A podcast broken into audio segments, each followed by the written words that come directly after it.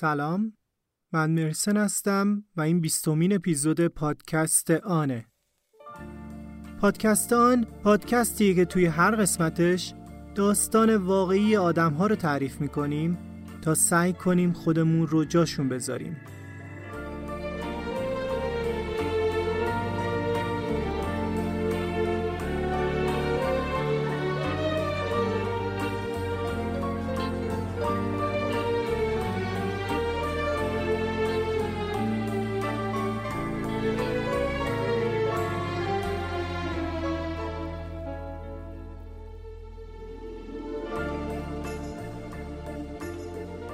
ممنونم که پادکست آن رو دنبال می‌کنید و واسمون توی اپلیکیشن های پادکست و شبکه های اجتماعی پیغام می‌ذارید. نظرتون رو میگید تعریف می‌کنید و البته انتقاد می‌کنید. ما رو می‌تونید توی اینستاگرام، توییتر و تلگرام با آیدی دیسیزان پادکست دنبال کنید. توی اپیزود قبلی من یه جای گفتم که توی این خونه که بهزاد زندگی می‌کرده دخترها رو جز آمار بچه ها حساب نمی‌کردن. خودم توی نظرم این بود که حتی اگر اینطور باشه شاید اون روستا یا منطقه اینطور بوده و هم من و هم شنونده ها می‌دونیم که نباید این رو به همه افغانستان یا یه منطقه بزرگتر تعمین بدیم. ولی با تذکر یکی از دوستان از رحمان عزیز که پادکست شبهای کابل رو تولید می‌کنه خواستم که بیشتر واسمون توضیح بده و لطف کرد و این وایس رو فرستاد. سلام. قسمت دوم از غرق در رودخانه بیاب را که گوش می‌دادم. جای مرسنجان گفت در افغانستان دختر جزو آمار فرزندها حساب نمیشه. مثلا میگن من دو بچه دارم و یک دختر. اول گفتم چرا مرسن اینجوری میگه؟ اما بعد حق دادم که توضیح و فهم این قضیه برای دوستان ایرانی یکم سخته. حتی خود من که ایران به دنیا آمدم هم بدتر متوجه داستان شدم. با که در خانواده خود من هم همینطور بچه و دختر می‌گفتن.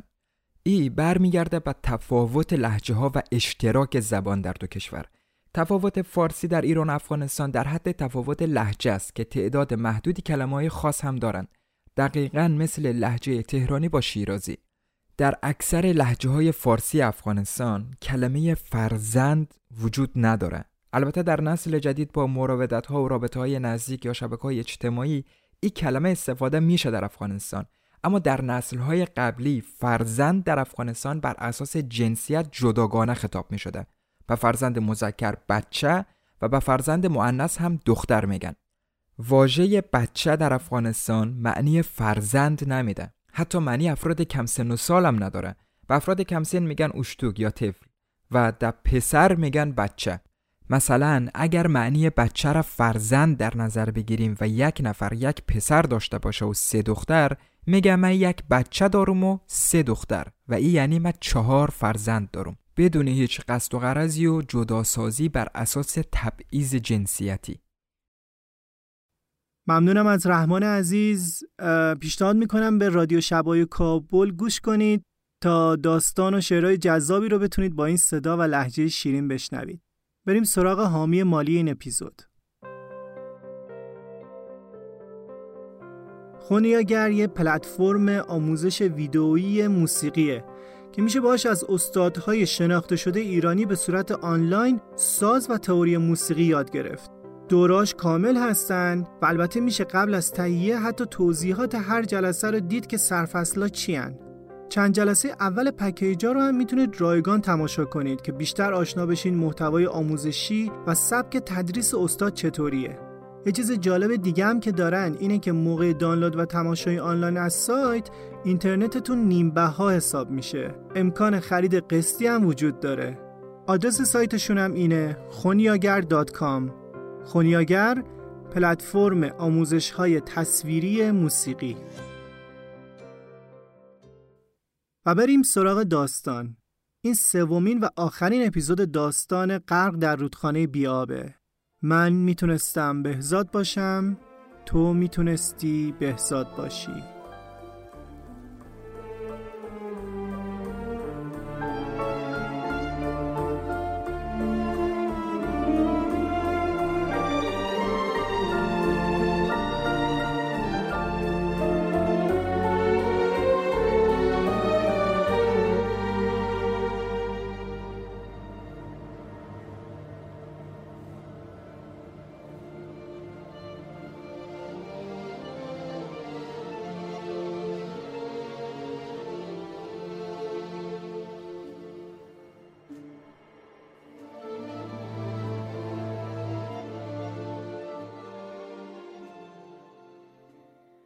دیگه تقریبا سه ماهی می‌شد که من اونجا بودم.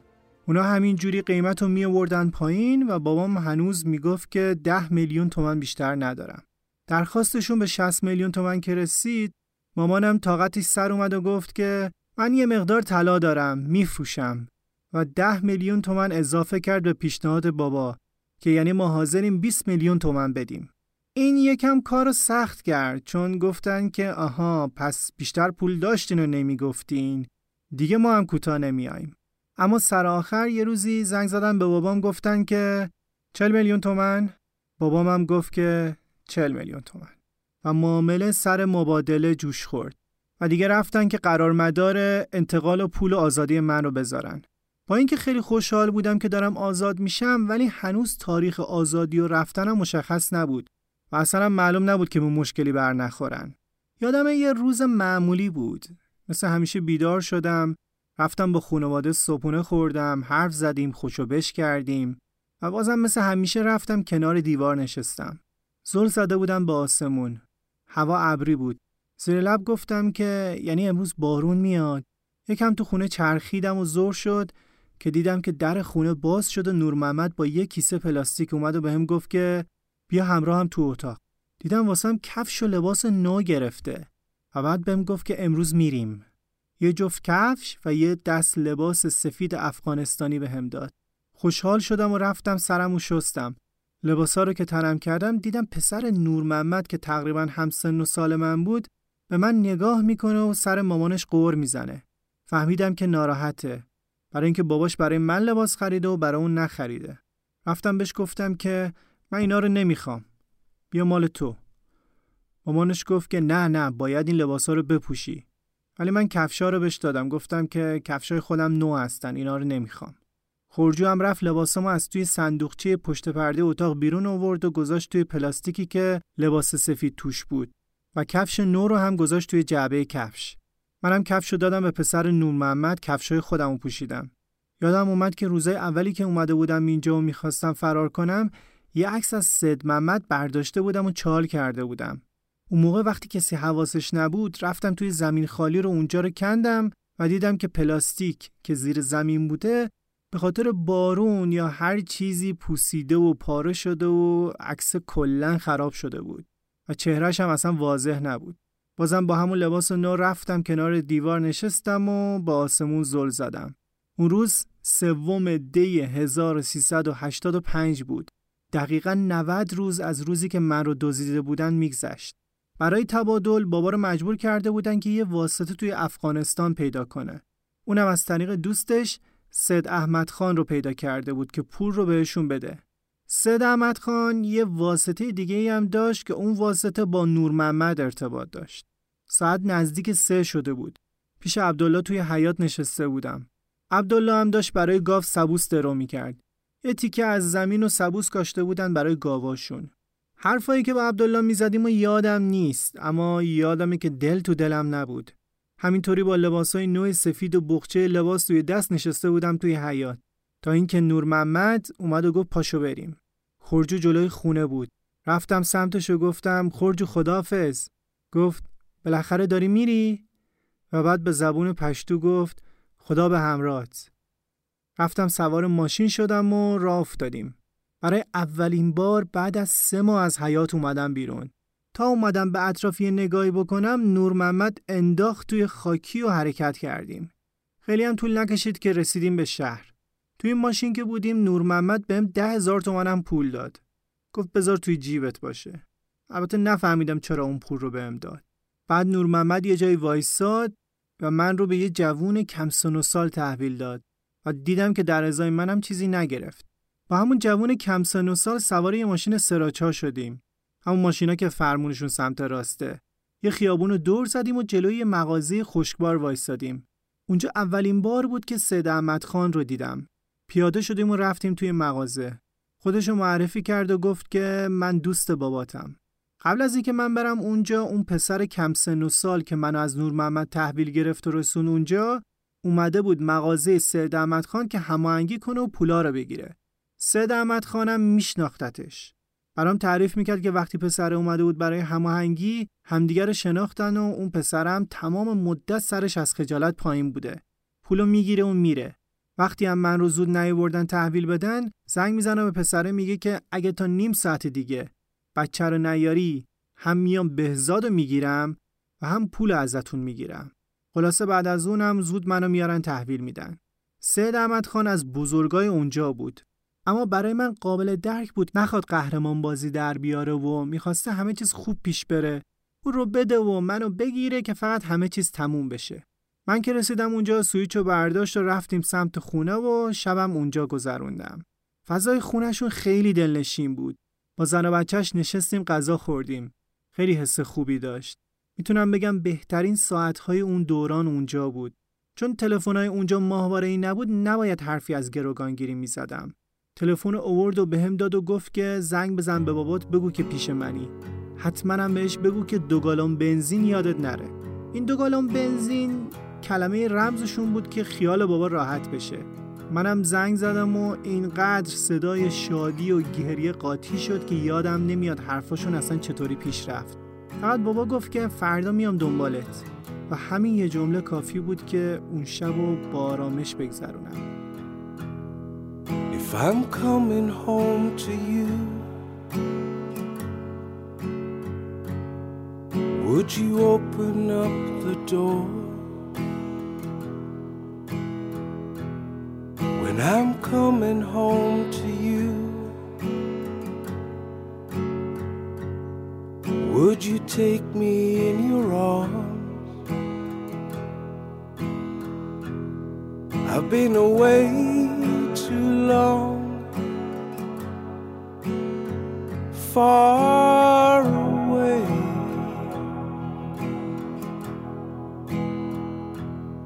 But I'm coming home.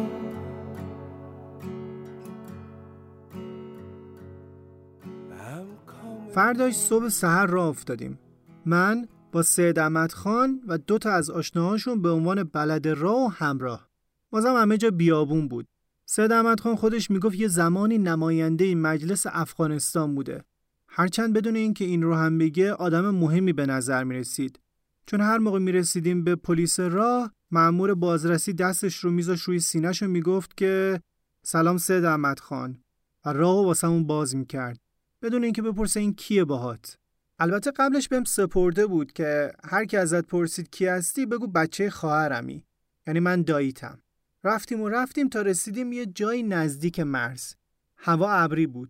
اونجا هم نه خیلی شلوغ بود نه خیلی خلوت. مثل یه جای بین رایی که مثلا چند تا مکانیک داره و مغازه و این چیزا. سید احمد خان ماشین رو همونجا نگه داشت. نگاه کردم دیدم روبرومون یه اتومبیل تویوتای قرمز رنگ است. نفسم توی سینه حبس شده بود. بابام از اون ماشین قرمز رنگ پیاده شد و کنار ماشین ایستاد. از دور داشتم نگاش می‌کردم و حس کردم که موهای روی گونش یه کمی سفید شده. سید خان بهم گفت خیلی عادی پیاده شو و بشین توی اون ماشین. کسی نفهمه مبادله گروگانه که واسه ما بد میشه. حتی فرصت نشد درست خدافزی کنم ازشون. منم پیاده شدم و رفتم سمت اون ماشین. بابا در رو باز کرد برام به بابا سلام کردم و نشستم توی ماشین. بابا همینطور نگاهش به من بود. بعدم رفت سمت اون ماشین که تشکر کنه و کمی صحبت کرد. یه چند دقیقه بعد برگشت از توی توییتای قرمز دو تا گالون بنزین در آورد و برد بهشون داد. فهمیدم غیر از اینکه رمز بوده اونا برای برگشتن واقعا به بنزین احتیاج دارن. خلاصه وقتی تحویل داد برگشت ماشین روشن شد. عادی سر و ته کردیم و راه افتادیم توی جاده. کمی که دور شدیم بابام برگشت سمت من و شروع کرد به بوسیدنم.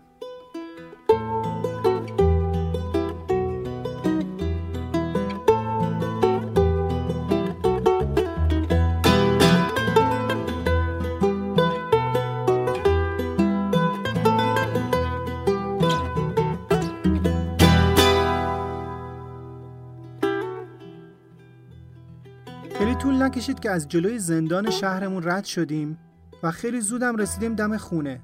تصورشم نمی‌کردم که زندان و مرز اینقدر به ما نزدیک باشه. همه چیزم مثل آخرین خوابم بود ولی یکم روی دور کند. کم کم رسیدیم به شهر، بعد محله، بعد کوچه تا رسیدیم در خونه که از بیرونم معلوم بود پر از آدمه توی شوک بودم و فکر می‌کنم همه هم مثل من توی شوک بودن از ماشین پیاده شدم و شروع کردم به سلام کردن.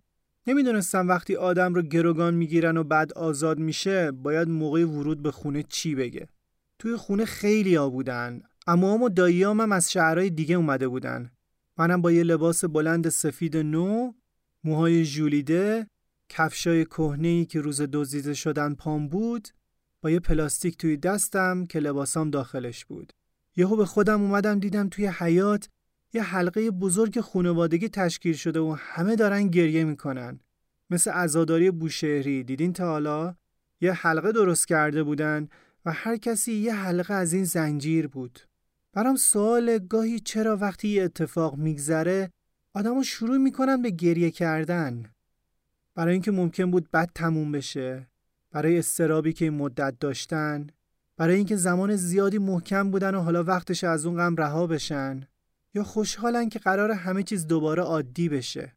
اما به نظرم سوال اینه آیا اصلا قرار همه چیز عادی بشه؟ مثل قبل؟ خلاصه بعد اینکه خوب گریامونه کردیم مثل یه رسم من درآوردی همونجا وسط حیات اون لباس سفید از تنم در آوردن تا بفرستنم همون بابا هم دست کرد توی جیبم و یه پول ایرانی در آورد و گفت این چیه؟ گفتم اونا بهم دادن. بابا هم اینجوری پولا رو گرفت سمت عموام و با یه لحن خاصی گفت پولم بهش داده نامرد. بعد فرستادنم رفتم هموم دایی کوچیکم مسئول این شده بود که از ورودم و همه چیز فیلم بگیره. هرچند هیچ وقت بعدا نخواستم اون فیلم رو دوباره ببینم. توی هموم آب باز کردم روی خودم. آب گرم. آب گرم خونمون رفتم توی فکر این سه ماهی که بهم گذشت و سه ماهی که آدمهای این ور داستان گذرونده بودن. دایی من فقط شیش ماه ازم بزرگتره. با هم بزرگ شده بودیم. اون سه ماهی که نبودم تا جایی که ممکن بوده آفتابی نمی شده تا مامانم یاد من نیفته انقدر آدم های زیادی درگیری این موضوع بودن و زندگیشون تحت تاثیر قرار گرفته بود که اصلا نمیشه تصور کرد. و البته بالای این حرم هم خانوادم بودن. حس می‌کنم خونمون از زندگی توهی شده بود. بعضی از رنجام مثل مرگ نیست که یکی بیاد بگه خب دیگه تموم شد. زندگیتون رو بکنید. بعضی از رنجا هستن که زندگی رو متوقف می‌کنه تا وقتی که مشکل حل بشه. و من همینطوری بی حرکت زیر آب ایستاده بودم. نمی‌دونم چقدر.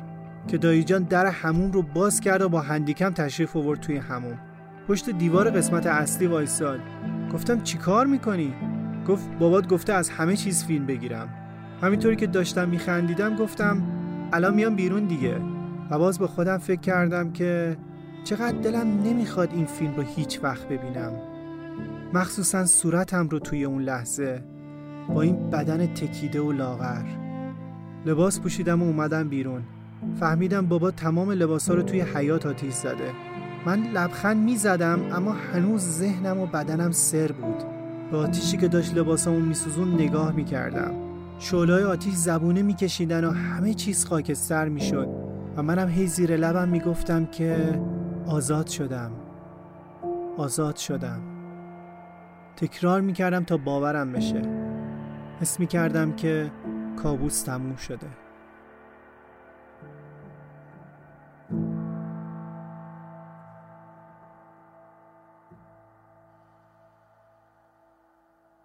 اون روز همه نرفتن خونشون خیلی از شهرهای دیگه اومده بودن و خونمون موندن. و یکم طول کشید تا تنها شدیم. منم دقیق یادم نیست اما خوب یادمه که می‌خواستم بدونم که اینجا چی گذشته. هم کنجکاو بودم و هم نگران. خیلی چیزارم برای من تعریف کردن. اما من بیشتر حواسم به خواهر کوچیکم بود. وقتی دزدیدنم دو ماهشم نشده بود و وقتی برگشتم یه دختر توپل بانمک شده بود. همیشه روی بالشتش دراز می‌کشید و شیشه شیرش توی دهنش بود.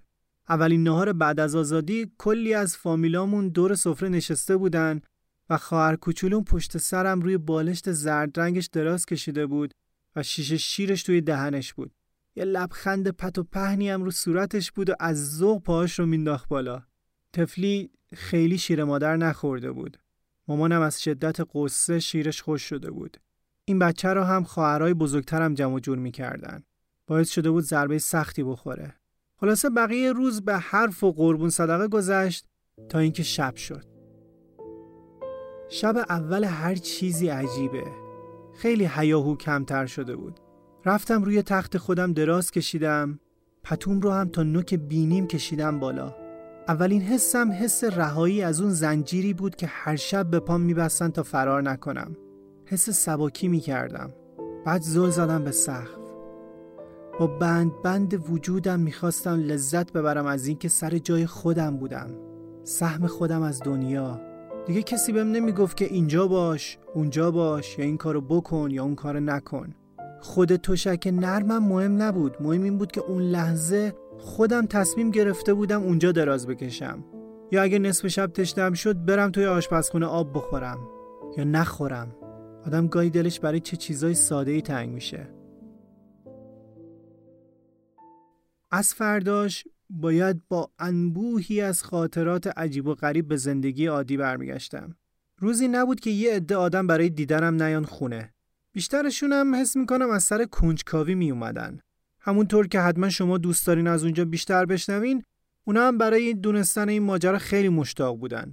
منم بیشتر از نحوه دزدیده شدن می‌گفتم و از اینکه اونجا آزاد بودم از این میپرسیدن که آیا اذیتم کردن یا نه منم با قاطعیت جواب می‌دادم که نه کاری بهم نداشتن اونجا یازده تا پسر داشتن منم بینشون دوازدهمی بودم و البته این رو هم باور داشتم اوضاع معدم افتضاح بود. فاصله بعد از اینکه آزاد شدم رفتم دکتر برای چکاب کامل. هر جا با مامان می‌رفتیم مامان با هیجان می‌گفت که سه ماه دزدیدنش افغانستان بوده تازه برگشته. اما معمولا آدما مخصوصا اون دوتا دکتری که رفتم پیششون عادی برخورد می‌کردن. من خیلی مشتاق بودم واکنش آدمها رو ببینم. برای همین به سوال همکلاسی ها و فامیلا جواب می‌دادم. همه می‌خواستن از حسم موقع آزادی بدونن. اما حسم موقع دستگیری دستیافتنی تره. فکر می‌کنم آزادی خیلی پیچیده تره. موقع رها شدن حسای هیجان انگیزتر و ملموسترم داشتم. مثل زغزدگی و خوشحالی. ولی خود حس آزادی یه حس خاصی بود. می‌تونم از خیلی چیزا بگم. شاید اون چند قدمی که از لب مرز رفتم تا سوار ماشینی بشم که بابا اومده بود دنبالم اون باد خنک دیمایی که به صورتم می‌خورد زمین خیس بوی نم خاک شلوغی بازار مرز اینکه من دیگه فارغ ترین آدم روی زمینم اینا حسایی باشه که می‌تونم لمسشون کنم. سردی دستگیره ماشین گرمی صندلی اتاق تویوتا بوی واکس داشبورد. اما آزادی توصیفش سخته. آزادی رو باید حس کرد. همینطور لحظه و حسهای دیگهی که همراه خودش میاره. مثل وقتی که تمام آدمهای توی خونه میبوسیدنم. کسایی که حتی کمی خجالت میکشیدن ازم. بعد فهمیدم که به نظرشون خدا من رو خیلی بیشتر دوست داره. عجیب بود واسم. نگاه آدمها به هم برخوردشون. اینکه همه با دیدنم گریه کردن. عجیب بود. ولی نمی‌تونم حسم رو توصیف کنم. هنوز یه هفته نشده بود که از مدرسه اومدن دیدنم. همه همکلاسیایی که با بعضیشون از زمان دبستان و راهنمای دوست بودم یا اینکه میشناختمشون اومدن. شهرمون کوچیک بود دیگه احتمال مواجهه آدما با هم خیلی زیاد بود. مدرسه‌مونم قول همکاری داد. گفت با هزینه خودمون معلم میفرستیم خونتون تا از درس عقب نمونی. ترم اول رو هم کلا ندید می‌گیریم. الانم زمان امتحانات ترم اول تا 26 م از شنبه بعد از امتحانا هم بیا مدرسه راستشو بخواین رغبتی به درس خوندن نداشتم اصلا قصدم ترک تحصیل بود فکر می‌کردم که دیگه نمی‌تونم درس بخونم دورم خیلی شلوغ بود. آدمای مختلفی بهم زنگ می‌زدن. حالمو میپرسیدن پیگیر ماجرا بودن. روزی یکی دوتا از معلمان میومدن تا بهم درس بدن. من اتحاد ریاضی رو توی یه هفته یاد گرفتم. مبحثی که درسی یک ترم اول دبیرستان بود. کیفم هم یه کارگر شهرداری پیدا کرده بود دوباره برده بود رسونده بود دست خانوادم کارگر شهرداری هم گفته بود کنار جاده بیرون شهر پیداش کرده. منم چون اونجا عینک همراه هم نبود رسما عینکی شده بودم هر چشمم دو نمره ضعیفتر شده بود قبلترش فقط برای دیدن تخته عینک می‌زدم بعد از تقریبا ده روز سرکله مامورا هم پیدا شد. اون کسایی که پیگیر پرونده بودن. خب خیلی طبیعیه دیگه این حرفا که اگه به پلیس چیزی بگین بچهتون رو می‌کشیم و این حرفا اینا مال توی فیلم هاست. اصلا بعضی از این حرفایی که بابام زده بود با مشورت اونها بود. از اولم پیگیر پروندم بودن و دنبال اون آدم دزدای ایرانی. اون موقع بود که باید برای مأمورهایی که مسئول پرونده بودن با جزئیات کامل همه چیز رو تعریف می کردم. اون زمان ذهنم خیلی مشوش بود. اصلا تنهایی نمی‌تونستم برم بیرون. با سرویس شخصی می‌رفتم مدرسه و تنها کسی بودم که اجازه داشتم که توی مدرسه موبایل داشته باشه. اگه یه ماشین حتی توی ترافیک کنارم یا جلوم ترمز می‌کرد ضربان قلبم زیاد می‌شد. دچار استرس می‌شدم. همزمان با مدارس پام به راهروهای مراکز امنیتی هم باز شده بود. برای شناسایی همیشه با همون تماس می‌گرفتن تا برم اونجا. گاهی توی اداره های نظامی و گاهی توی دادگاه گاهی هم جای اختصاصی دیگه ای که داشتن ممکنه بود هر زمانی بیان دنبالم مثلا یه بار ساعت 6 صبح اومدن دنبالم تا برم کسی رو شناسایی کنم. رفتم خودش نبود. یه شبم داشتیم سریال تلویزیون رو نگاه می کردیم که دیدیم که زنگ زدن و گفتن باید برم واسه شناسایی. اومدن در خونه دنبالم. بابام نیومد و تنها رفتم. رفتیم توی بازداشتگاه. خیلی هم فضای تاریک و دلگیری داشت. اون شب سرم گیج می‌رفت. معموری که پیگیر پروندم بود سرباز صدا کرد. گفت اون مرده رو بیارش. با سرباز رفتم توی راه رو بعد گفتم که من باید صورتش و چشماش رو ببینم. از روی چشماش فقط میشناسمش. سرباز گفت خب باشه پشت سر من وایسا. بعد به اون مردی که روبروش بود گفت که چشماتو باز کنی پدرتو در میارم. بعد با دست همونطور که پشتش به من بود اشاره کرد که بیا ببینش. داشتم از پشت سر سرباز می اومدم بیرون که دوباره سرباز منو کشید پشت خودش رو داد زد که مگه نگفتم چشماتو باز نکن؟ اون مردم ترسید و گفت چشم چشم. و بعد دوباره اشاره کرد که ببینش. سرک کشیدم و خودش نبود. برگشتم خونه. سریال تموم شده بود. شام نخوردم و رفتم خوابیدم. فرداشم تو مدرسه حالم خوب نبود. معلم پرورشی اومد دم کلاس دنبالم و گفت که بیا کارت دارم. منو برد توی دفترش تا چند تا از این فایل‌ها رو مرتب کنیم. ضمن معلم پرورشی با حفظ سمت مشاور مدرسه هم بود. ازم پرسید که در چه حالم و چطوری و این حرفا. منم جوابی نمی‌دادم. کارمون که تموم شد گفت که بریم آزمایشگاه مرتب کنیم. توی اتاق شیشه ای آزمایشگاه همونطور که داشت وسایل رو مرتب می‌کرد بهم گفت که چرا امروز اینقدر به هم ریخته هستی؟ منم ماجرا رو براش گفتم. گفت خب چرا اذیت شدی؟ گفتم نمی‌دونم. خسته شدم. دلم می‌خواد همه چیز تموم بشه. جایی که میرم ترسناکه. خسته شدم از اینکه بارها و بارها اتفاقا رو تعریف کنم و هر بارم که تعریف می‌کنم انگار یه بار دیگه اتفاق میفته گفت ببین به حال اون آدما به یه علتی اونجان کسی هم که جرم می‌کنه می‌دونه چی در انتظارشه. تو هم بالاخره باید اون آدما رو شناسایی کنی تا نتیجه کاری رو که کردن ببینن. دقیق یادم نیست. خیلی حرف زد. بعدش زنگ خورد و قرار بود با بچه ها بریم ساندویچ کالباس بخریم. بچه ها اومده بودن پشت شیشه و اشاره می‌کردن که بیا. منم به هر طریقی بود خودم از چنگ مشاوره نجات دادم. ولی تا دم مدرسه رفتم جرئت نکردم با بچه ها برم بیرون. پولمو بهشون دادم و توی حیات وایستادم. گفتم من نمیام. شما بریم بخریم برای منم بیارین. اینطوری از محیط های باز وحشت داشتم. رفت و آمدم برای شناسایی متهم ها محدود به این نبود. یه روز بابا رفتیم دادگاه. اول بابام و مأمور رفتن داخل. ده ثانیه هم نشد که اومدن دنبالم. رفتم داخل و یه مرد میان سال توی اتاق قاضی نشسته بود. چشماشم باز بود. قاضی پرونده رو از اون مأموری که همراهمون اومده بود گرفت و یه اشاره هم به اون مرد میان سال کرد و گفت که این تو رو دزدید مرد سرش پایین بود تو چشامم نگاه نمی کرد گفتم نه قاضی دوباره گفت خوب نگاش کن خودش نبود جواب دادم نه اون قیافش فرق کرد قاضی پرونده رو سمت معمور گرفت و گفت شاید این نباشه ولی حتما توی پرونده تو دست داشته. و بعد راه افتادیم که از اتاق بیایم بیرون دوباره صدام کرد و گفت یه بار دیگه خوب نگاش کن. تو هم سر تو بیار بالا که ببینتت. من دوباره نگاش کردم و گفتم نه این نیست. قاضی دوباره ادامه داد مطمئنی؟ گفتم بله جناب. و تموم شد. و باز هم بارهای زیادی برای شناسایی رفتم اما کم کم کمتر شد. چند ماه بعد عید نوروز رفتیم مشهد. به پیشنهاد یکی از اعضای فامیل رفتیم پیش روانپزشک.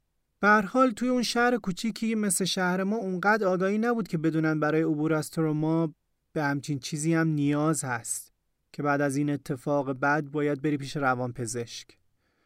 توی اتاق دکتر نشستم روی صندلی و اول یه کمی منمن کردم و بعد شروع کردم به حرف زدن. وقتی ماجرا رو برای دکتر گفتم دکتر بیچاره جا خورد. فکر کنم انتظار داشت یه مسئله معمول روزمره باشه.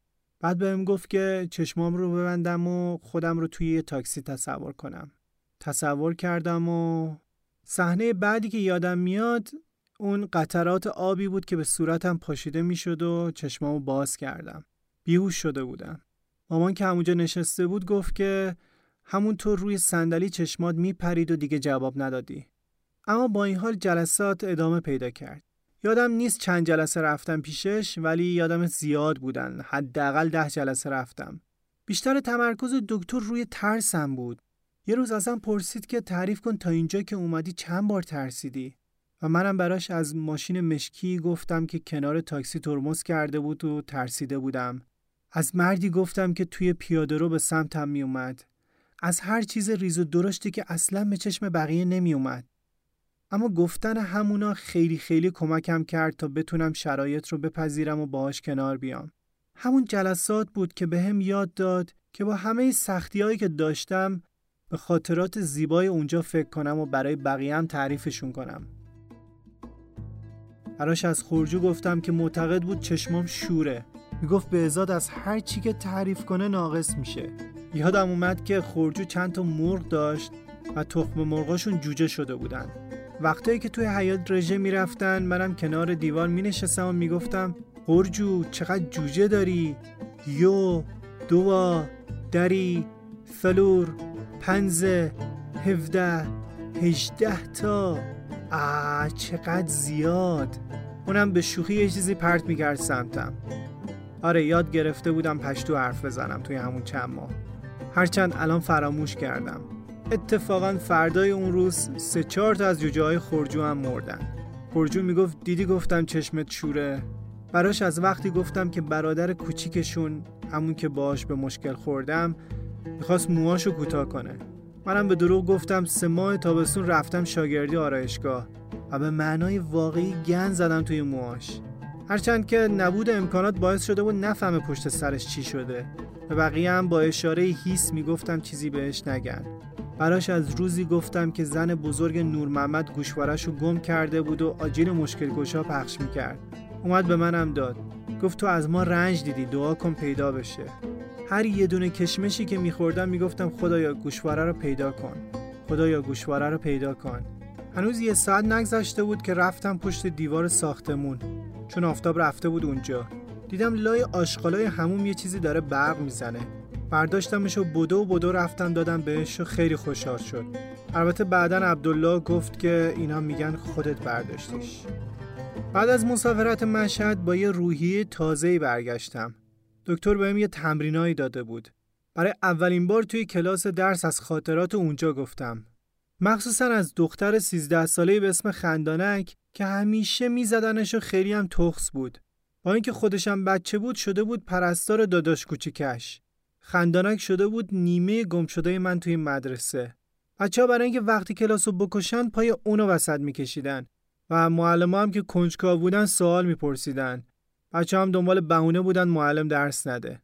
اینطوری شد که با همین بهونه ها من تونستم چیزایی رو که گفتنشون توی خونه رنجاور بود به زبون بیارم. بدون دلسوزی و دلگیری و با خنده و اشتیاق. تابستون شد مدرسه تعطیل شد منم می‌رفتم مغازه. یه روزی مشتری اومد واسه ماشین لوازم بگیره. من و بابا هم توی مغازه بودیم. لوازم رو بهش دادم و پولا هم حساب کرد و بعد بهش کمک کردم بذارتش توی ماشین و برگشتم داخل. دیدم برگشت توی مغازه از ویترین رد شد و به بابام گفت که ببخشید می‌تونم پسرتون رو ماچ کنم؟ من و بابا همدیگر نگاه کردیم. بابا گفت برای چی؟ گفت که من همونم که اومدی دادگاه واسه شناسایی. اگه پسر دست میذاش روی من اعدامم می‌کردن. وقتی دیدم یه بچه با این قد و قوار اومد داخل با خودم گفتم بیچاره شدم این بچه است. حتما میگه من میشناسمش. قاضی هم خیلی دلش می‌خواست دست بذاری روی من. روشو کرد سمت من و گفت که مردونگی رو که تو در حقم کردی هیچ وقت فراموش نمی‌کنم. و اومد جلو و صورتم رو بوسید. وقتی رفت بابا گفت که قیافش برات آشنا نبود؟ گفتم نه جزو اونا نبود. دیگه کم کم زندگی داشت به روال عادی برمیگشت. ولی مامان یکی دو ماه بعدش حالش بد شد. بردیمش بیمارستان. می‌گفتن حجم فشارهای روانی زیاد بوده. تا الانم خوب سر پا مونده. یه چند شبی سی سیو خوابید و بعدش هم منتقلش کردم به بخش. یه روز بابا رفتیم ایادتش. توی اتاق دو تخته ای بود که روی تخت کناری هم یه زن میان سال بستری بود. یه چند دقیقه اونجا بودیم که دیگه بابا گفت که ما بریم. حال مامانم بهتر شده بود. داشتم از در اتاق می اومدم بیرون که دیدمش. این رو تا حالا برای هیچ کس تعریف نکردم. این قسمت راز بزرگ زندگی منه که شما الان داریم میشنویدش.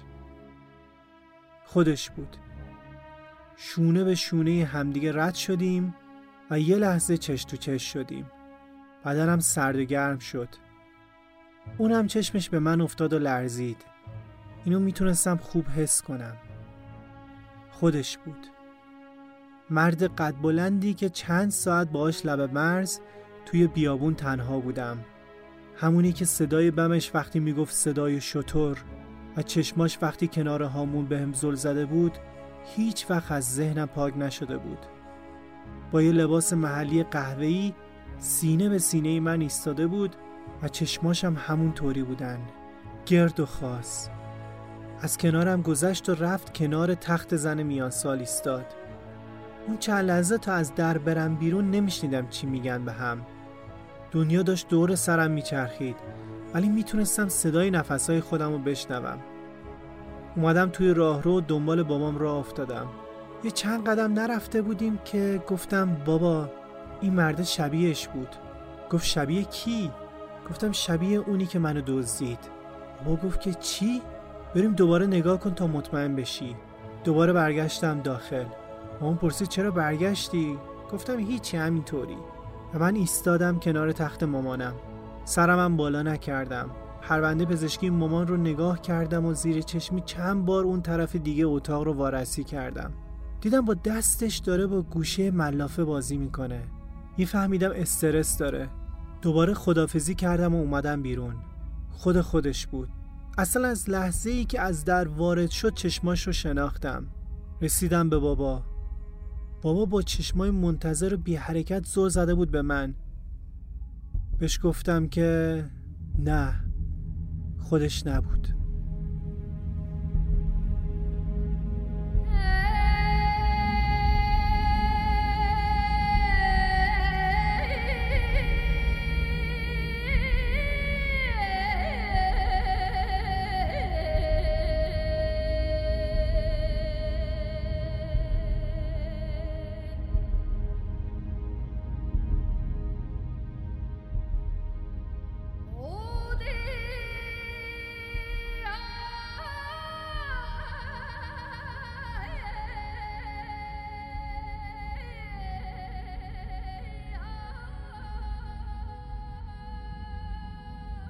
دروغ گفتم.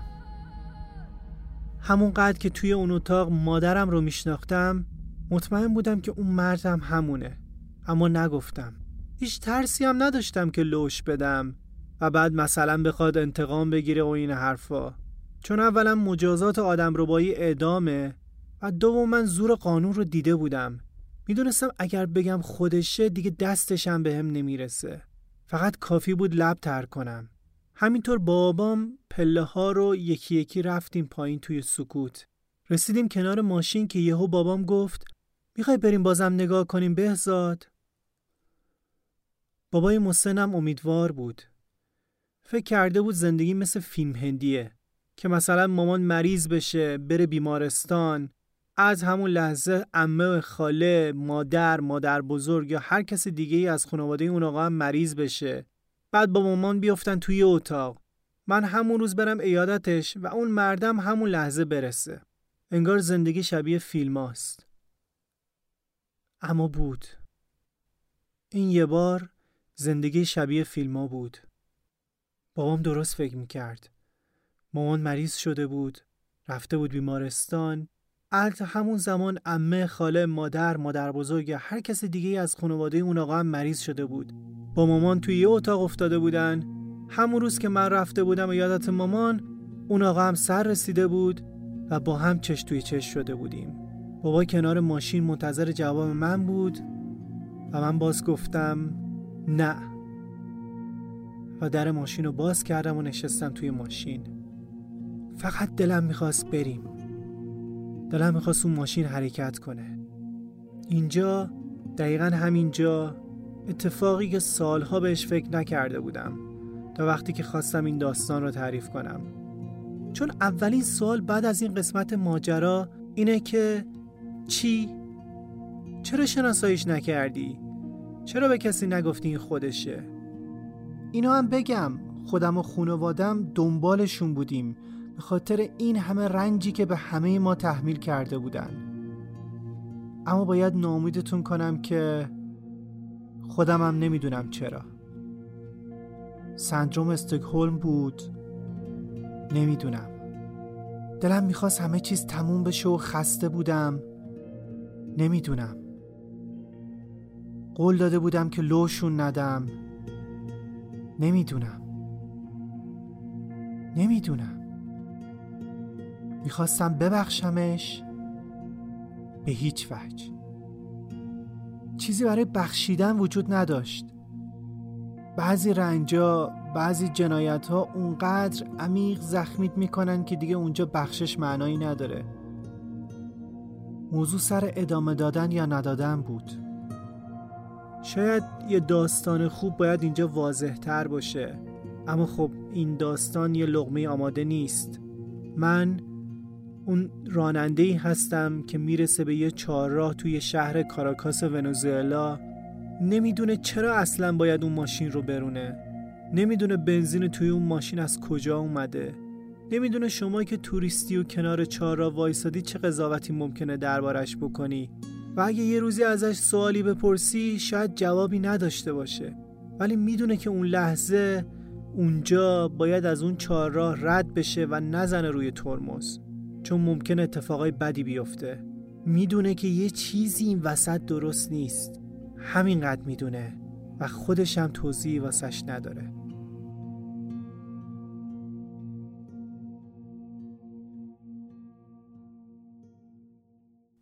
یواش یواش از اونم گذشتم بعد از اون درسم شدیدن افت کرد هرچند با ارفاق توی همون تیزوشان موندگار شدم کنکور قبول شدم ولی دیگه پی درس و دانشگاه رو نگرفتم. مهاجرت کردیم و اومدیم مشهد. اون اتفاق اون دوران خیلی روم تاثیر گذاشت. جهانم درونی تر شد. اونقدر اون سه ماهی که گروگان بودم با خودم حرف زدم و دور چهار دیواری قدم زدم که حتی تا الانم رابطم رو با دنیای بیرون از دست دادم. خیلی توی زندگی اجتماعی موفق نیستم. دوستان خیلی زیادی ندارم. یا نسبی هستن یا سببی یا به واسطه کارم یا فامیلایی که هستن باهاشون جور شدم. بعد از اون زمان علاقم به هنر ادبیات چند برابر شد. برای توضیح زندگیم از کتاب و سینما مستاق می آوردم. فکر کنم این موضوع حتی تو این داستانی که تعریف کردم هم مشخصه. کوچکترین شباهت یه سکانس، یه جمله به زندگیم گره گشای پرسش هام بود. مثل وقتی که فیلم 127 ساعت رو از سر سرگرمی می دیدم.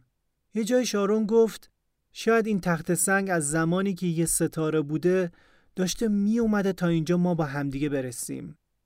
همه اون آدم ها بعد از من به زندگیشون ادامه دادن و سرنوشت خودشون رو داشتن. و من گاهی به این فکر می کنم که اون مرد قد بلند از کی و کجا وارد کار خلاف شده. چطور کلی پستی و بلندی رو طی کرده تا شریک یه گروه برای دزدیدن من بشه؟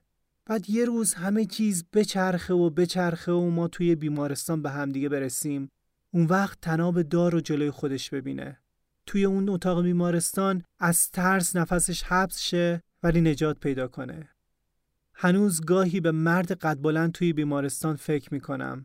اون ماجرای بیمارستان رازی بوده که هیچ وقت با کسی در میون نذاشته بودم.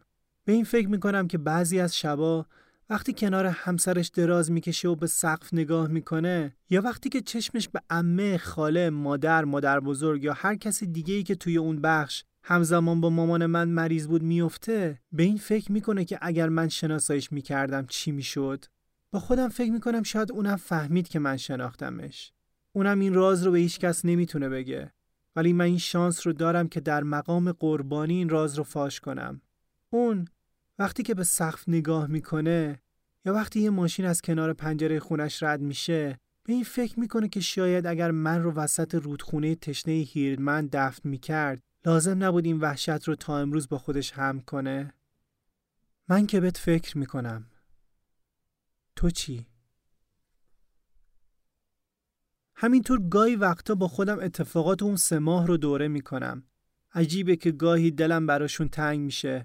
برای آدمای عجیب و داستانهایی که اونجا بود. برای گریه پسری که تمام سه ماه می‌خواست خودش رو قلور نشون بده ولی وقتی فهمید باباش برای من کفش نو خریده رفت بغل مامانش گریه کرد. برای پیرزنی که زن دومه که یه مرد شده بود و هر چند شب یک بار صدای دعواشون بلند می‌شد و فرداش که می‌رفتم آشپزخونه پیشش کبودیای دست و صورتش رو نشونم می‌داد و به پشتو به اون مرد و قوم و ظالمین فوش می‌داد. بعد می‌گفت آخرش آه تو میگیرتشون. و بعدها شنیدم آمریکا اون منطقه رو به دلیل اینکه به طالبان پناه داده بودن بمبارون کرده و خیلیاشون کشته شدن. البته نمی‌دونم چقدر راسته ولی همونطور که گفتم با آرپیجی و کلاش و ژ سه هایی که توی اون خونه بود دور از انتظارم نبود.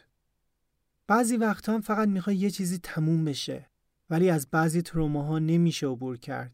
اونا گاهی همیشه روی دوش ما میمونن. مثل فکر کردن دوباره و دوباره به عبدالله. وقتی بقچه‌م دستم بود داشتم از در اون دیواری که دور چهارده خروار زمین کشیده شده بود بیرون می‌رفتم. عبدالله که داشت برای گاوا سبوس درو می‌کرد صدام کرد و گفت بهزاد داری میری به خیر؟ گفتم آره. گفت بیا اینجا دست بده. منم دویدم سمتش و برای اولین بار دستش رو توی دستم گرفتم. باش خدافیزی کردم. موقع خدافزی همین که دست همو فشار می‌دادیم یه لبخند قمالودی روی صورتش نشست. مکس کرد و بعد آدرس خونشون رو بهم داد. ازم خواست که برم سراغ باباش و بهش بگم که پسرت می‌خواد برگرده. گاهی فکر می‌کنم به این که عبدالله به حال اون لحظه من قبطه خورده بود و دلم آتیش می‌گیره. وقتی برگشتم عبدالله مدام توی ذهنم میومد پیگیر درخواست عبدالله شدم. خونه پدرش رو پیدا کردم. سخت نبود. مردی که ده تا پسر داشت و سه زن که زن اولش هم مادر عبدالله بود و چشبرایش رفتم سراغ پدر عبدالله.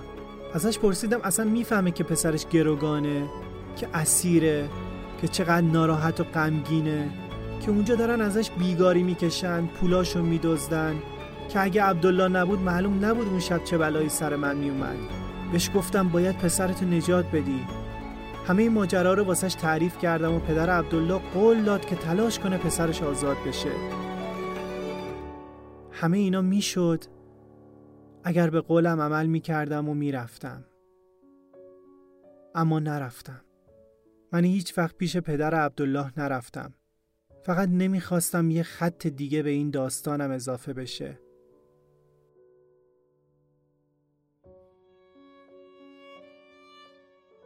همیشه توی قصه ها با یکی بود یکی نبود آدم پا به داستان می‌ذاره و با قصه ما به سر رسید کلاقه به خونش نرسیدم قال قضیه کنده میشه و داستان به پایان خودش می‌رسه و آدم خلاص میشه.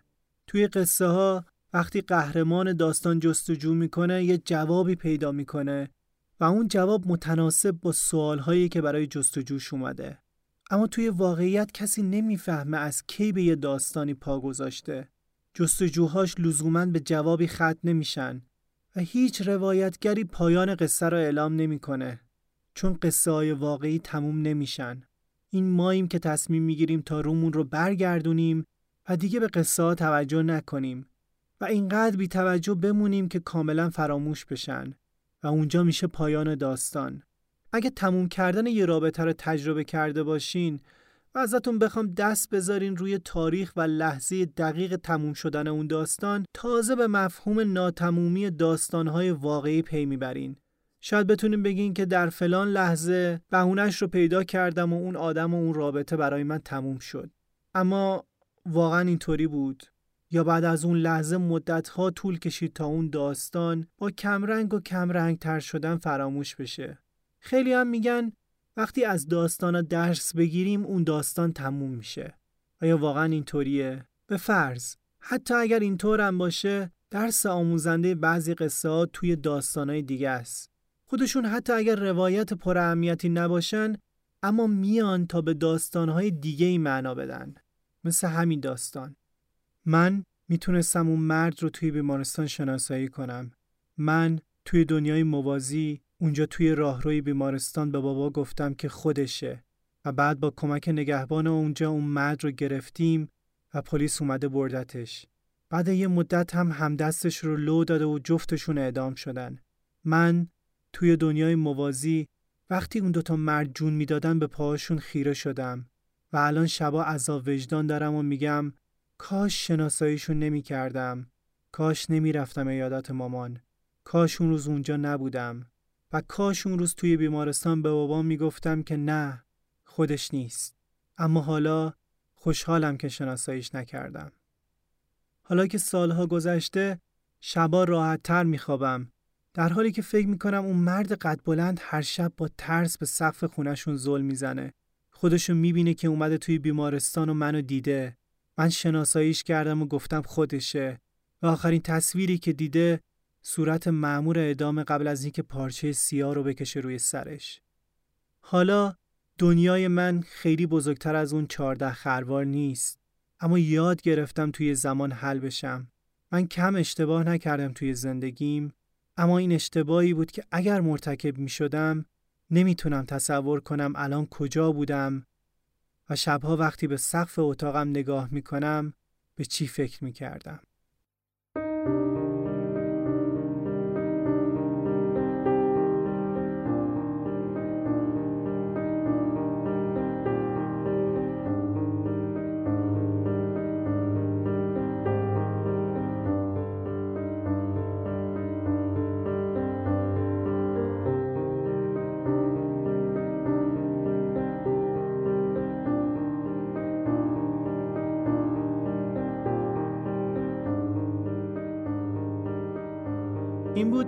اپیزود پایانی داستان غرق در رودخانه بیاب.